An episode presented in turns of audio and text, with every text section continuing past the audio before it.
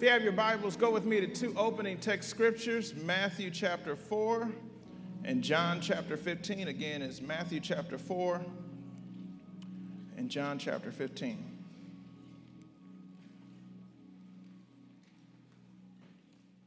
You know, I believe with all my heart that God desires for you not to just only live on the earth, but to live well on the earth to not only have the length of life that is defined in the Word of God, but the quality of life that is also defined in the Word of God. And the way in which God desires to bring that life to, path, to pass in your life is going to be completely different than the way our world is naturally set up.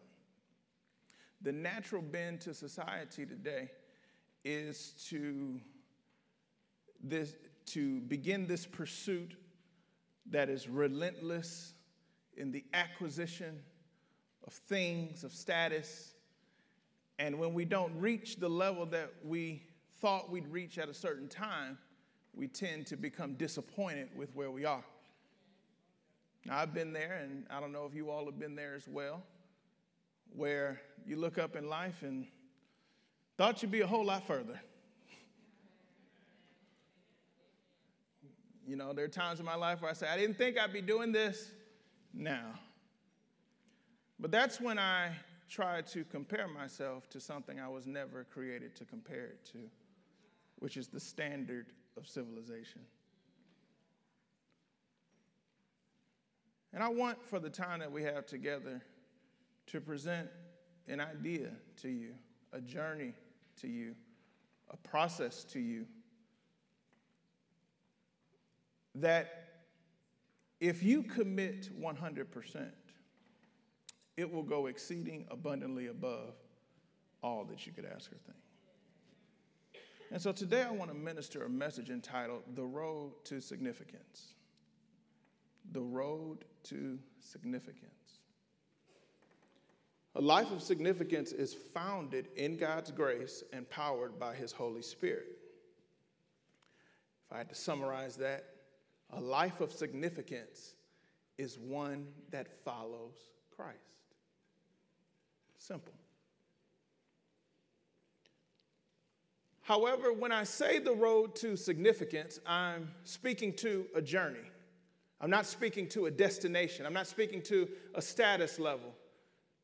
And I want to caution you on placing your value in life based off of the position you hold or the possessions you have because those things are temporary. And they will within them give you the temptation to become insecure because your confidence is in something that can go away. So, when we're talking about this road to significance, as we're on the journey, we first need to know where it begins. And the seed to significance is a word I like to use called influence. God has given everyone in here a level of influence in the season you're in right now. You see, this message is not just for those who may be starting off in the things of God, but I'd also like to engage the mind of those who would consider themselves very mature in the things of God. And that no matter where you fall in that spectrum, God still desires to do more through you. That we never cease from learning, from developing, from growing. And we have a God who is interested in us doing everything He's made us to do. All of us have a unique shape and a unique design that when you were born again was placed on the inside of you. And all God is asking is for your cooperation to bring it to pass in your life. But society has told you that you have to work tirelessly and to the bone. But after a few years, you realize it hasn't gotten me anywhere. I personally believe one of the greatest hindrances to the body is not false religions, but it's bad teaching.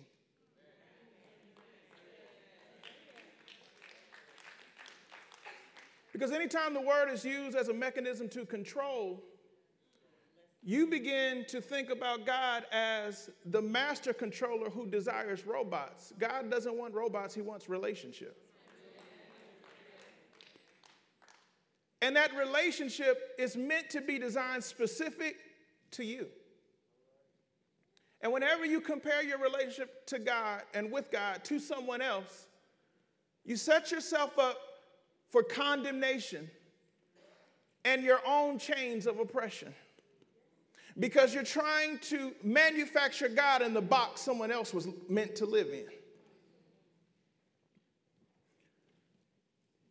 And so this morning, as we're talking about influence, I, I, define influence as the capacity to have an effect on the character development or behavior of someone or something. So, all of us have been given the ability to influence the world that we're in. Whether you realize it or not, people are looking to you. People are looking up to you. People are depending on you. There's no way around it. It's just a fact of life. And we cannot allow the short sightedness or low level thinking to say that no one cares about what I do. That is not true. And in Matthew chapter 4, verses 18 through 20, and if you're taking notes, write down for context of what I'm about to, to share with you Luke chapter 5, verses 1 through 11. This is the story of Jesus coming to what would be disciples on the tail end of major disappointment. And I find it interesting that the narrative of Christ's ministry and those in which he chose to disciple was on the heels of disappointment. Not just any type of disappointment, but their craft in life was to catch fish. That was what they were good at. That's what they went to school for. Yet when Christ found them, he found them failing in an area they felt created for. Haven't you been there where you felt like that was mine? Where you felt like, how can I not be good at the one thing I'm good at?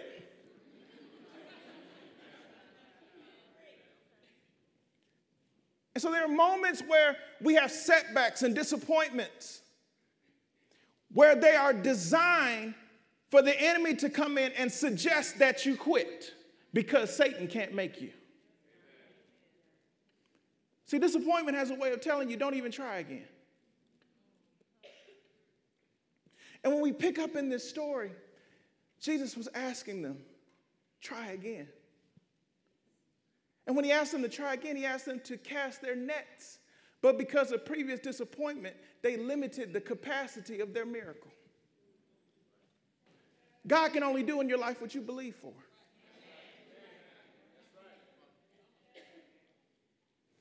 Let me insert this as well. It, I mean, it's been terrible teaching about the character of God out here. God doesn't use national disaster to teach people lessons and to judge.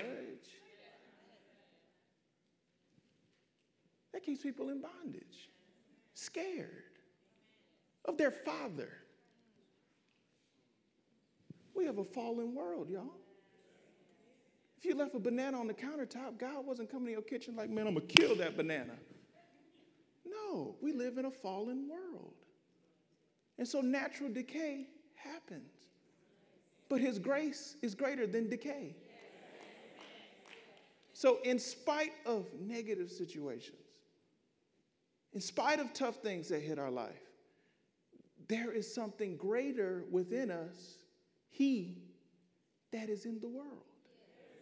So it's not what happens to you, it's who you go to to get through what happens to you.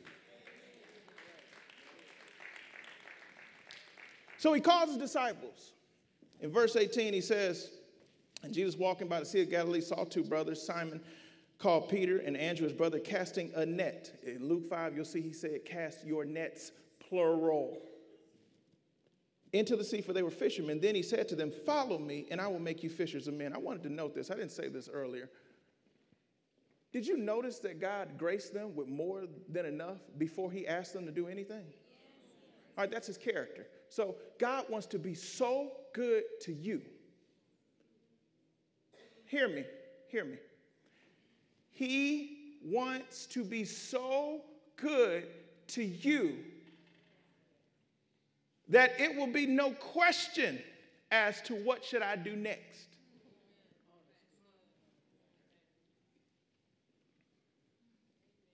Did you know the punishment of the Lord is his love? Meaning your feelings are sensitive because your heart is hurting that you let God down, but he's not about to condemn you. He's about to say, I love you. And how many you know when you don't deserve goodness and someone's good to you, you feel some type of way anyway? But that's God's character. And so when you start seeing God being good, that's what corrects behavior.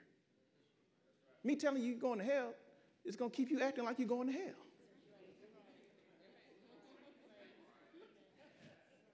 And we'll get to it at the end. And I'm going to say that statement at the end, but there is nothing you can do. Nothing ever, even if it's a repeat offense, in the same day for the same thing 490 different times in a 24 hour period to change God's character toward you. Nothing. And whoever in here is thinking about finding the scripture, that's the problem with society today. I'm serious. My heart breaks for the state of the church today.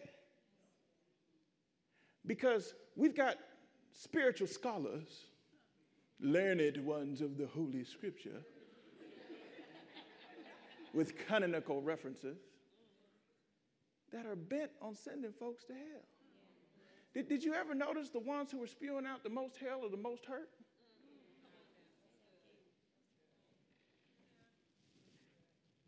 I just, just really sense that right now. I, I really need to share with you right now that God loves you.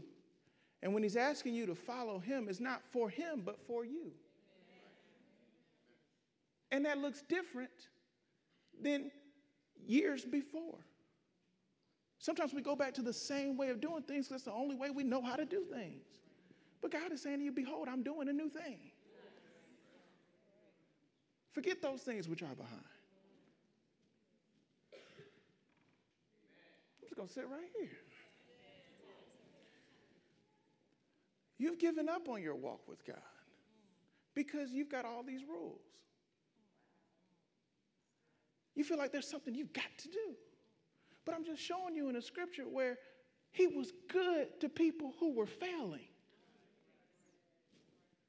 in their strength zone and offered an invitation to bring their life up. That's the character of God. And on the authority of Galatians chapter 3 and chapter 1 as well, if anyone teaches you anything outside of what I said, even if it's an angel, let them be cursed. It's time out for making the sacrifice of Jesus conditional. Because his love wasn't. If you want someone to change, you show them the love Jesus showed them. And watch this, watch this. When you receive unconditional love, it will cause you to act in a way in line with your unconditional righteousness.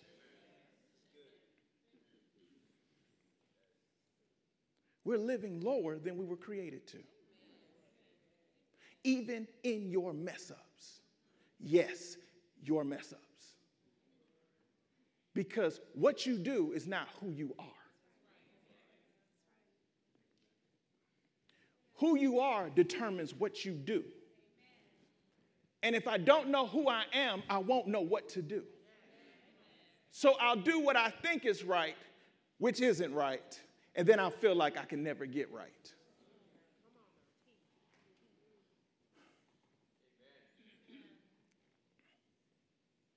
Go to John chapter 15 now, verse 7 and 8. So, quick recap. Quick.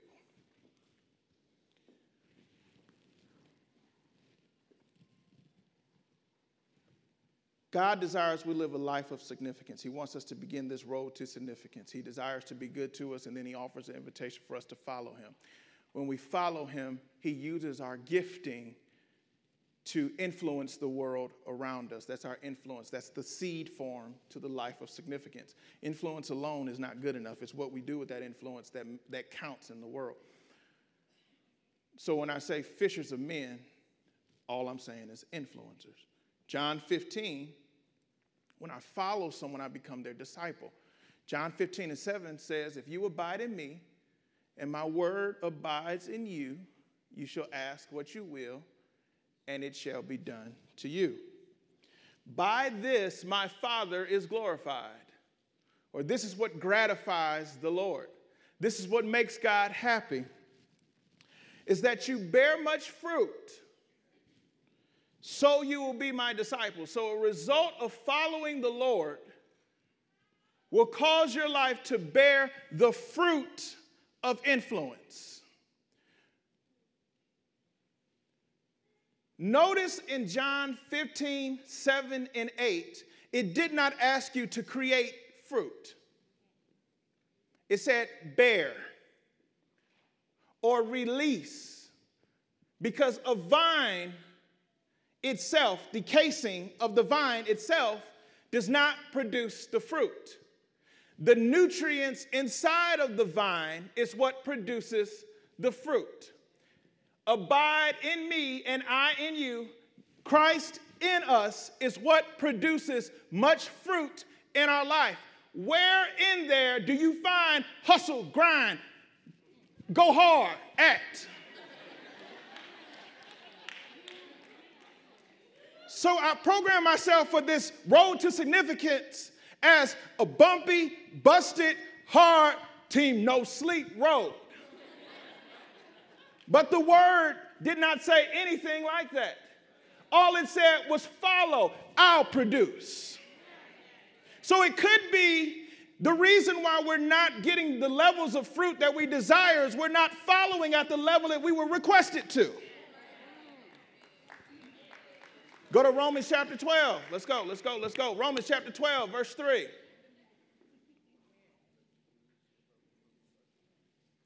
Romans chapter 12, verse 3. So, God desires to give us a level of influence to get us going on this road to significance. But we have to understand how to properly steward the influence that you currently have.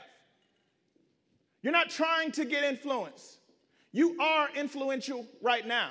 The question is, what are you doing with that influence today? That's what you were created for to influence the world that you live in.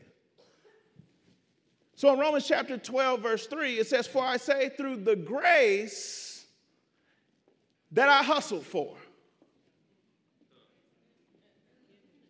What did it say?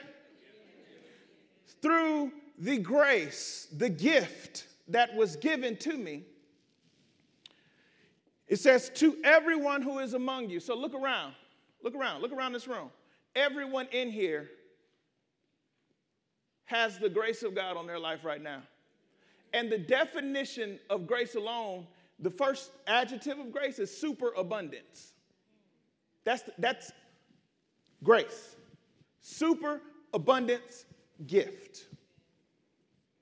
You have a super abundant gift.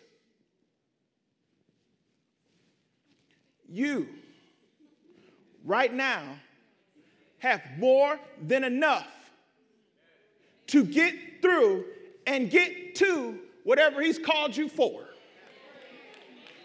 as a gift.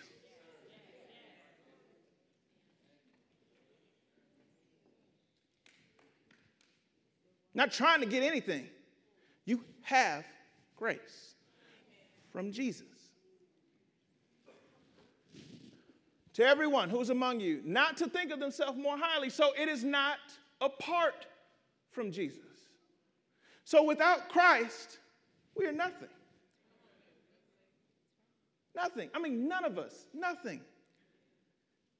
We'll read in other parts of scripture in, in 1 Peter, I believe, chapter 2, our righteousness or our doing right, forgive me, is like feminine rags. It was hard for me to say that. Feminine rags during their time of menstruation. So when you go to God bragging about what you did for Him, the Bible says, let us render to God the sweet Savior of our praise to Him, meaning every time we go to Him, there's a fragrance. So every time you go to Him about what you did, you get the hint of the fragrance in His nostrils. I'm talking about the good stuff you did. Because let none of us think higher than who Christ made us. But think soberly, as God has dealt to each one, in the King James, it has a better rendering from the Greek text, each one the measure of faith. So it's not that this person has small faith, this person has great faith, this person has medium faith, this person, I don't even know if they have faith at all. It, it's not, every person, the moment they were born again, received a superabundant amount of grace and the amount of faith required to activate all of the abundance of grace. Everyone, the moment they became born again. So, this whole I'm doing this to get more faith is inaccurate according to Romans chapter 12 and verse 3. If God gave you the definitive amount of faith required to get the job done, then for you to say, I need more, is telling God He didn't do a good job with your salvation. So it's not about the faith you have, but the faith you utilize. But if I'm not in the Word to know what's been given to me, I'll be living life at a level lower than was given to me.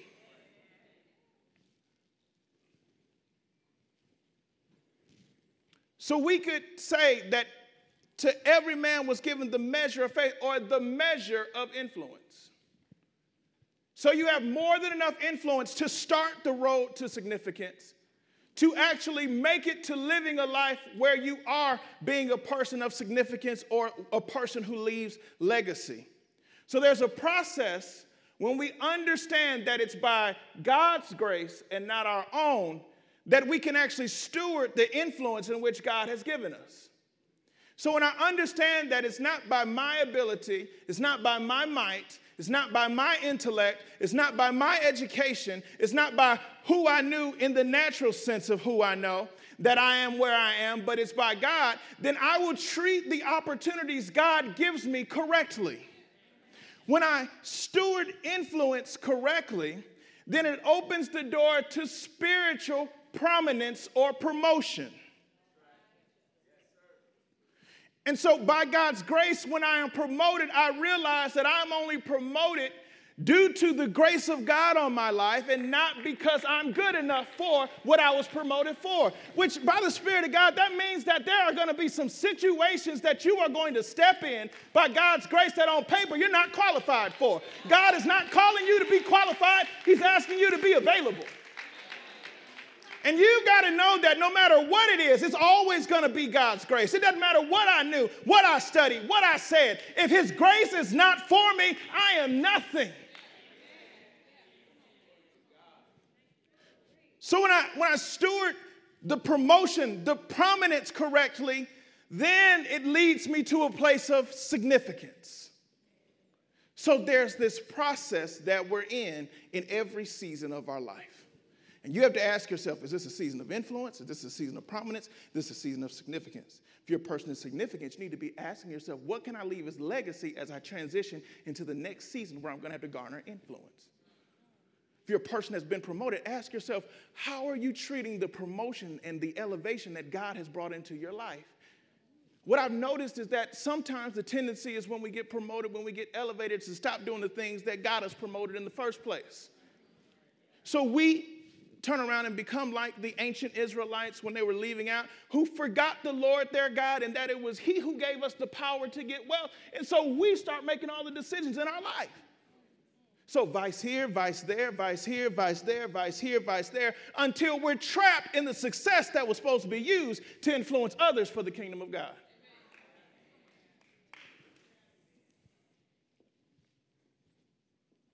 If you're a person where today you're feeling like God is calling you higher, then you need to steward the gift that He's given you today with excellence.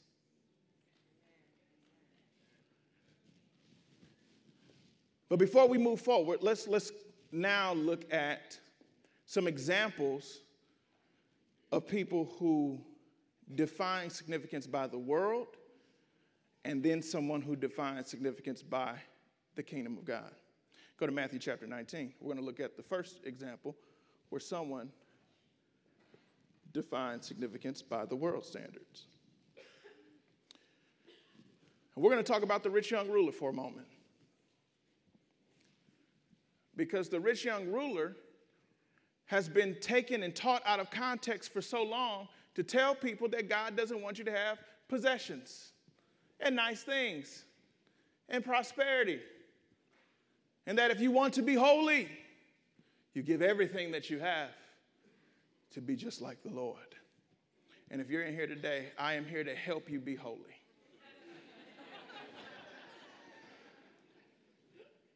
the context of the rich young ruler had nothing to do with what he had.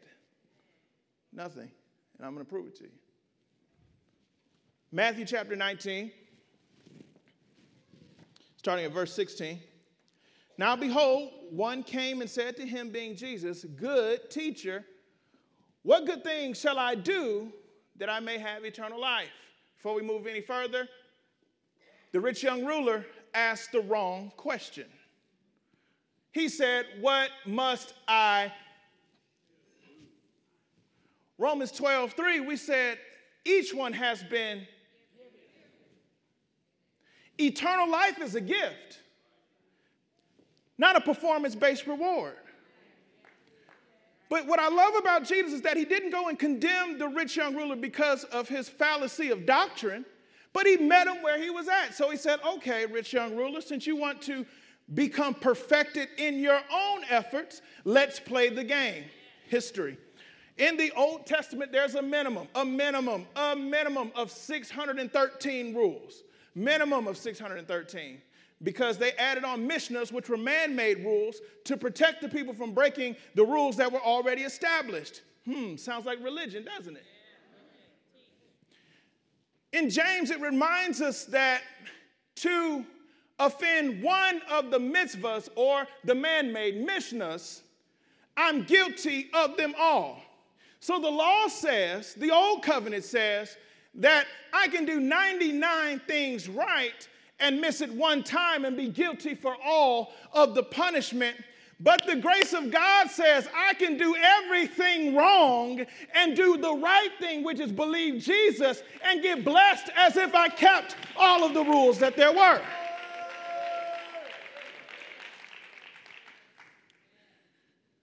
So, what he's having to do with the rich young ruler is show him that according to the old covenant, yes, you understood to the level that you knew what the law was. And so Jesus rattled off some, for the sake of time, we'll, we'll, we'll, go ahead and summarize this. He, he rattled off different commandments that were familiar to most. The rich young ruler said, I've done that. Bless me on my merits. I prayed. I tithe. I serve. Therefore, the condition of you blessing me is me, not you. So the rich young ruler, because he was successful, believed that he was more righteous than the Savior.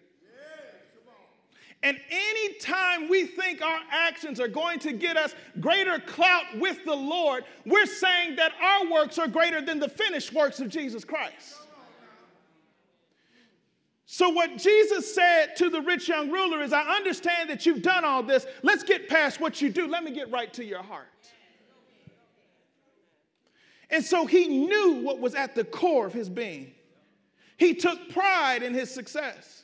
And he said, if you're willing now to submit your success to the Savior, then I'll take you further than you've been before. Because you got to understand that Jesus is the maximum and the greatest leader of all, meaning he's not going to ask us to do something he hadn't already done. You know, Jesus wasn't poor, right? Y'all do know that, right? And because he wasn't poor, he had to leave heaven to come down to earth before electricity, all right?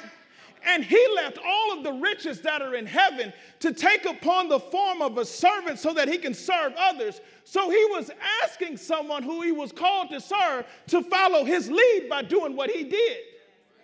And because Jesus had already done that, he's saying, I know how to lead you to where you're trying to get. And he was sad at that saying because he couldn't trust God with his future, the one who made his future. And the rich young ruler went away sad at that saying. Jesus did not cast him away for not wanting to trust him. Meaning, whatever the Lord has asked you to do, and in that moment there was something that you were holding on to, he hadn't left that spot yet. Even though you might have walked away, he's still standing right there. All he's asking is, I'm still here. Follow me, I'll help you. The life of significance is not a life based in material possessions and acquisitions. It's not based in self performance. The life of significance is not based in what I can do. The life of significance is based in who I believe, which is Jesus Christ. He's calling all of us to live a life that believes in Him. For the sake of time, I encourage you to read the book of Philippians. If you're ever having a bad day, read the book of Philippians, knowing that Paul wrote that entire book categorized as the book of joy in the bottom of a castle that was a makeshift prison, which was where they stored their septic tank. So he's prisoned unjustly for following Jesus, yet he still could pen a book based in joy, not looking at what he was going through. So it explains now in Philippians chapter 3 when he says, Everything I've ever accomplished apart from Christ, I count it as dung. He was using a visual illustration. He said, but, but here's, here's my righteousness.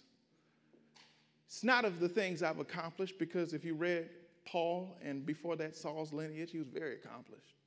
It's not, not that I've accomplished all these great things, but here's my righteousness that's a gift of God, and I live by faith. See, faith is a response to the gift we've been given by God. The simple definition of faith is your response to how much you believe God loves you.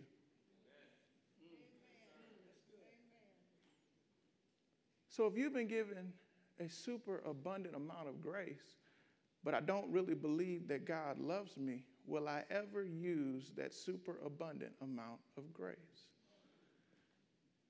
Now, help me understand how that's logical.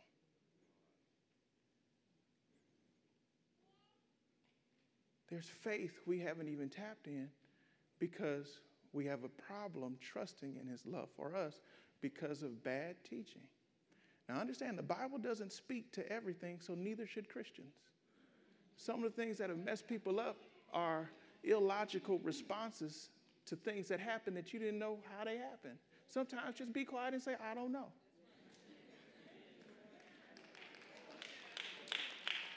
Stop trying to give a reason for everything. Let me go back to faith for a second, because I really want to. I really want to leave you all with this. if you go back to studying faith, especially um, when Jesus talked about little faith and great faith, he did not quantify little and great faith based off of what they were believing for.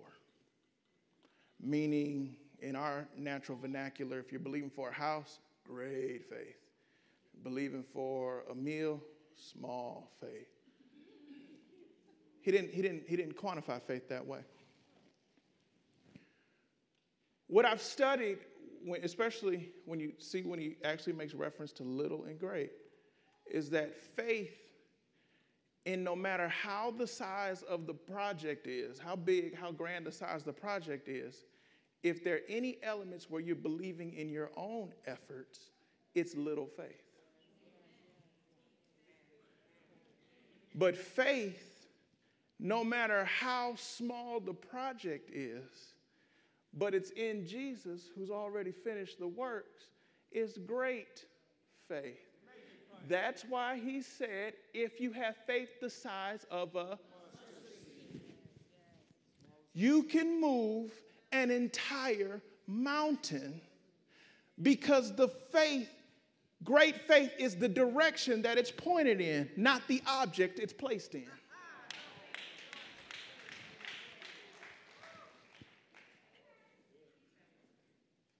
So when, when, when people ask God, they, they, were like, okay, what is, anybody ever asked, like, what is the will of God for my life? Like, I, I just want to know, Lord, what's the will? What's your perfect will?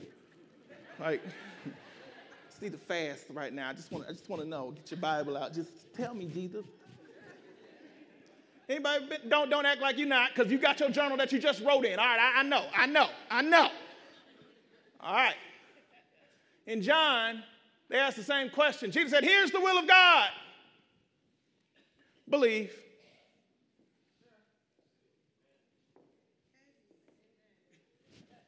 That's all. God is the greatest in, in counseling is a technique called one downing, meaning that you give off that you don't know as much as you do to encourage people to inform you of what they think you don't know, right? So when God said, Put me in remembrance of my word. Uh-huh. He's the greatest one downer there ever was. Just think about it. When you feel like you got to remind, get this, the God who made all the stars, named them, the stuff they haven't even found yet, he forgot about your situation. When you feel like I need to remind God, uh-huh, I said, God, I conjure you, I declare and decree that you said that to touching and anything in my name, that you will be in the midst. And God, I'm calling out to you that you'd hear my prayer, God. Do you know the only reason why you confess is to remind yourself of what you forgot?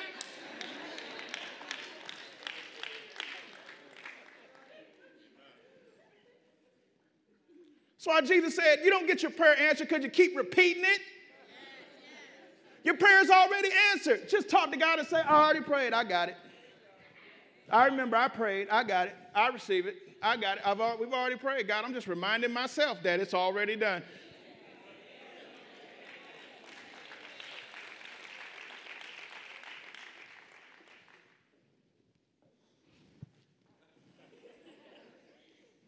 Oh, I got to close. Um, let's land this plane, all right? How about we do that? I'm going to land the plane. There are three things, and, and write this down for uh, future reference. There are three things I've noticed about the road to significance. They're not all of the things I've noticed about the road to significance. It's just three that I've noticed because I like to study Jesus. Honestly, he's the greatest leader, greatest friend, greatest person to study. And, and studying Jesus according to Philippians chapter 2, verses 5 and 11, if we were to read all of those things, there are three things that Jesus displayed. Number one, Jesus displayed humility.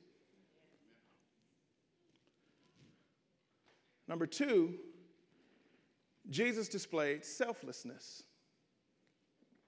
Not thinking of himself, what he could get out of the deal coming to earth. Uh, the song what a Beautiful Name has a line in it that says, You didn't want heaven without us. What, what, what that's saying is, God could have stayed in heaven and not redeemed mankind. But he wanted to, which means he wants you. But at some point in our life, we have to ask ourselves Am I willing to forsake my way, my truth, and my life for John 14 and 6 for the way, the truth, and the life? There's a way that we've handled our money. It's our way. It's our truth. And it's our life. But God is saying, even down to our money and our resources, that I have a way that's founded in the principles of the Bible, of laws. And laws are not respecters of persons, they're respecters of obedience. And, and, and people are destroyed for lack of knowledge. And so there are things that God places in the earth for tools. And we have to be like Jesus and be humble to receive the tools he wants to give us and say, you know what? I'm tired of doing things my way. People are like, Lord, I need a sign. Send me a sign, God, that you want to send now prosperity. And he's been announcing financial peace for like four weeks.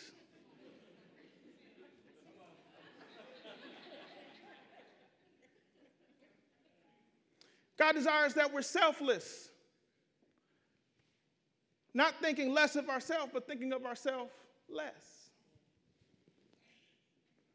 And the final thing, which was huge, that I noticed by Jesus in Philippians 2 5 through 11, is that he had this element of trust.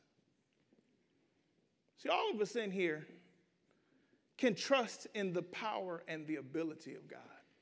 I mean, who believes God is all powerful? God is all knowing. Come on, keep your hands up. Now, how many of us believe that He's already finished the work? It's a finished work. Jesus, Jesus, amen. So, so I mean, let's just be honest. This, this majority of this room, we all believe and trust that God is who He said He is. We believe that. And I believe that we all believe that. Here's where our trust has an issue at in God's character, not His ability. We don't have a problem with God already finishing the work. We have a problem with has He already finished the work for me? That He's all powerful in my life. That He has all ability in my life. And then give Him the trust to flow through you concerning your life. That's where we have to come up. By the Spirit of God, I know there are people that God has been talking to about career changes. But because we've been doing things a certain way for so long, we've gotten comfortable. And being comfortable has caused us to become paralyzed. And he's been nudging you now for years because he's patient and he's willing to work with you. But you said, I, I don't know. God, if you want me, Lord, to make uh, that move, I've been fasting. You know, y- y'all notice how like spiritual people change vowels, A's to O's, fast.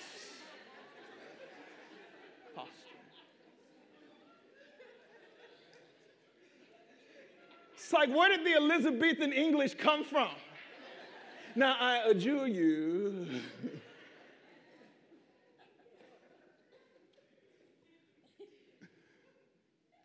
I've been believing, Lord if thou art sendeth me a sign, I'm available. And he been announcing job link for three weeks.